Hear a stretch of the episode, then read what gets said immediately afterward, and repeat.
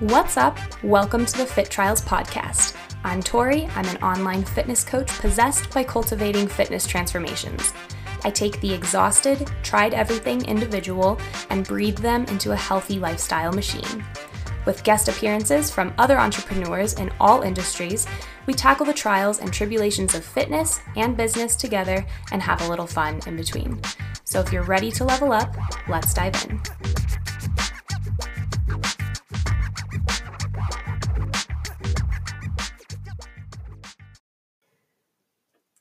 Hey, friend! Welcome to the first ever solo episode by yours truly. If you're new here, I'm Tori. You can find me doing handstands or being slightly sarcastic. Nice to meet you. Today, we're talking about fat loss, torching the fatty fat. First, I'm going to tell you the 10 mistakes I commonly see with people trying to torch said fatty fat. And at the end of this episode, I'll list out the 10 questions you need to ask yourself to ensure that you're in the right position for fat loss. Some of this is going to be tough love. So if you're easily offended, I suggest you put your blinders on and buckle up, Buttercup. Number one you are stressed out. Your body is in constant homeostasis or trying to be. And when you're stressed, you release cortisol, which is a hormone that basically tells your body not to give a rip if you're trying to lose fat because all it cares about is survival. The stress you associate with being late for a dentist appointment because they charge a $9,000 late appointment charge is received chemically the same as you running from a psychopathic death clown. Our brains process these stressors the same way, and it does not put your body in a good position to lose fat. Number two, your sleep is trash. You're either not getting enough sleep or the quality is poor, sad, and unfortunate. Sleep impacts your recovery, it impacts your overall energy levels. We know this, people turn off your devices, read, stretch, listen to the Fit Trials podcast instead, sleep in pitch dark. You know what you need to do. Number three, you're not hydrating. Again, important for recovery, energy, daily function. If you're having one 16 ounce plastic water bottle a day, first of all, get yourself a refillable water bottle and care more about the planet than you do yourself. Sorry, not sorry. And second, try to drink at least half of your body weight in ounces of water per day. Um, a tip that I pass on to my clients is to number one, invest in a high quality water bottle. I'm a fan of Hydro Flask. They keep my water cold all day. I hate drinking lukewarm water. Um, and tip number two, get a water bottle that has a straw in the lid. It's a lot easier to just flip up a straw than it is to unscrew a cap. And that alone makes a big difference in how much water my clients drink. Seriously. Number four, you're not taking care of your micronutrients, vitamins, minerals, fiber.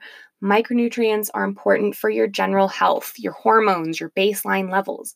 If you're not even there with your general health, you are not prepared for a fat loss phase. I have some clients who are so enthusiastic, which is great, about getting their workouts in and making sure that they're prepared for vacation and they're meal prepping, but they are not even drinking enough water or managing their stress on a daily basis.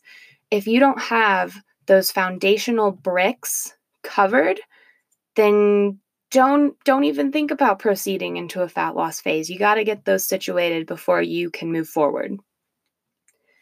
Number five, your protein intake is insufficient. Now, this is dependent on the person and what their goals are, but most people are okay with about 0.8 to 1 gram per pound body weight. Um, protein is muscle sparing. You need this especially in a fat loss phase. Losing muscle at a similar rate that you do fat is not going to be conducive to your end goal here. Um, now, that said, in a deficit, you will lose a little bit of everything muscle, water, fat, happiness, sense of humor, whatever. You're eating less, you're hangry, but spare much of that muscle, spare as much of that muscle as you can. Number six, you're not lifting weights. Now, don't get me wrong, cardio is cool. It's great for your heart health. It's great for preventing cardiovascular disease. No one wants that. It's great for endurance, but it is not, and come a little closer, listen to me, listen to me. It is not a great foundation for weight loss. Tool, yes. Foundation, no. So get in there, lift the weights, pick up the dumbbells, read the directions on the machine. It's going to be okay.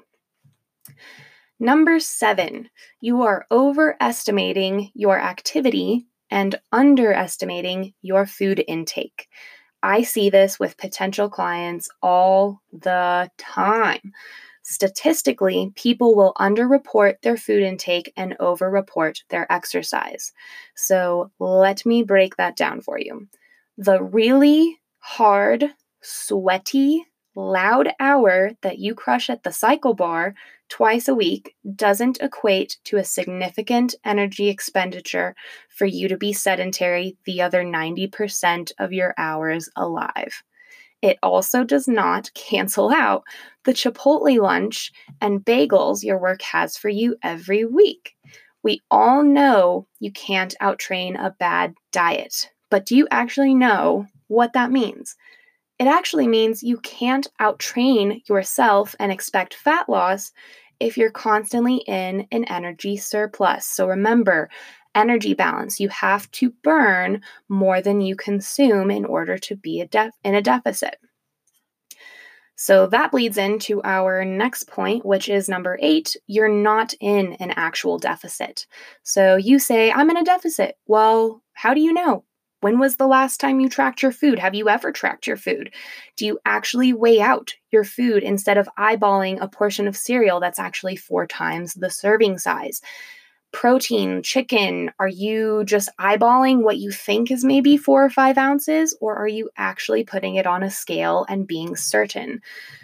No, you do not have to track food for the rest of your life. But if you haven't been able to lose fat or lose weight for a long time, this could be a factor that's impacting you. In that same vein, empty calories, man, alcohol adds up by the end of the week. If you have, let's say, a couple of drinks five days a week, so my go to drink is a vodka soda with a lime or a lemon, depending. If I have two of those five days a week, that can add up to at least an extra 1,000 calories at least which can really mess with your deficit. So, one time I was speaking with a client, and his job was in a bar. Um, which, so he was around alcohol all the time. It was really common for him to just have a few drinks while he was working. And after we calculated it out, because he, he would have mixed drinks, which I know is very common for a lot of people, he would have like a Moscow Mule or he would have a whiskey ginger. And those add up to like two to 300 calories. So if we, if we lowball and say, so he was having, I think like, I don't know, maybe three drinks a night on average. I don't remember exactly what it was, but it amounted to about 6,000, listen, 6,000 calories added up by the end of the week. And I was like, dude, this is why you're not losing weight. Like this is your this is it. This is it homie. This is it. So um you know again with portion sizes just make sure that you are you know watching those empty calories. Four ounces of wine compared to eight ounces of wine makes a really really big difference. Um so just be watchful of those things Number nine, you are too aggressive. You're trying too hard, dude. You slashed your calories too low and you keep falling off the wagon because it's not sustainable. When you deficit, you gotta do it slowly.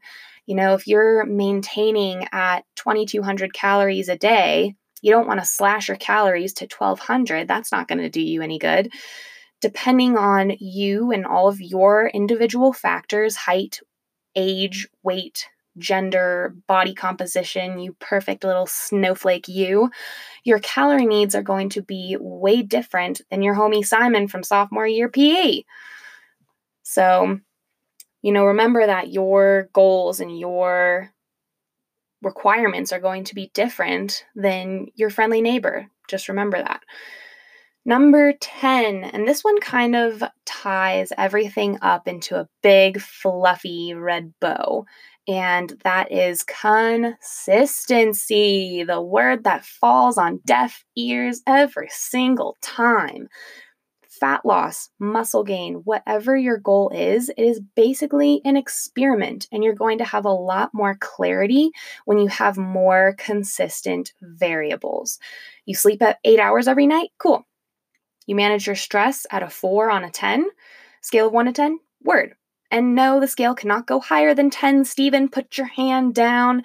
If you can nail down the most basic variables, it is so much easier to identify what obstacles are keeping you from seeing progress. If all else is the same, maybe it's my food, eat the same thing seven days in a row. That fits your deficit and see what happens. Weight goes up still, maybe it's your activity level. It's a lot easier to make those gauges when you are consistent. And just to give an idea of what consistency actually looks like, take a step back and look at how frequent you are with your activity and how consistent that is. Do you work out every single Monday or do you maybe work out two times a week versus four times a week the next week? Um, are you skipping breakfast some days and having it other days? You know, just taking a look at those really little details that most people overlook. And, you know, if you struggle with analyzing all of that, if that's overwhelming, if that feels like too much work, then, buddy, it's time to get a coach. Seriously, it doesn't have to be me, but find a coach that can help give you the guidance and accountability. If it's been two years and you haven't lost five pounds, save yourself the struggle. It's the best investment you'll ever make. Seriously. You know, I wonder if I should title this episode 10 Fat Loss Mistakes or if it would get more clicks titled 10 Reasons You're Still Single. Your sleep is trash. You're too aggressive. uh, no, I'm just kidding. It could work though. Anyways, that's showbiz. Okay, ask yourself these 10 questions. Number one, what is your stress on a scale of 1 to 10, 10 being high on a daily basis? Number two, how many quality hours of sleep do you get every single night? Number three, do you drink enough, if any, water? Please, for God's sake, stop using plastic. Number four, do you get enough micronutrients from a nutrient dense diet? Number five, do you eat sufficient protein? Number six, do you lift weights or have some type of resistance training going on? Number seven, get serious. Are you really as active as you say you are? Are you really eating as much as you think you are? Number eight, check if you're in a deficit. Track your food for a few days. How do you average out by the end of the week? Number nine, do you need a break?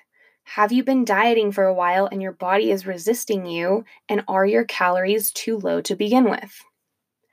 Number 10, are you consistent? Are you really, truly consistent on all levels? What variables constantly fluctuate for you? And this is kind of like a bonus question. Number 11, can you afford to keep doing this on your own? Is it worth it to you to continue with trial and error, doing this by yourself, and risk not seeing results for another year, another two years, another five years? Is this a slippery slope that could get out of hand if you don't do anything about it? So think about getting a coach, think about signing up for a class, sign up for a race, challenge yourself, get help before you head out, I would genuinely appreciate if you took a screenshot of you listening to this, tagged me at the Fit Trials on Instagram, or tag me on Facebook. Use hashtag psychopathic death clown or some other ridiculous thing I said on here so I can see that you guys are enjoying this stuff please leave a review. Words are power. It supports this podcast more than money ever will. And thank you for coming. See you next time.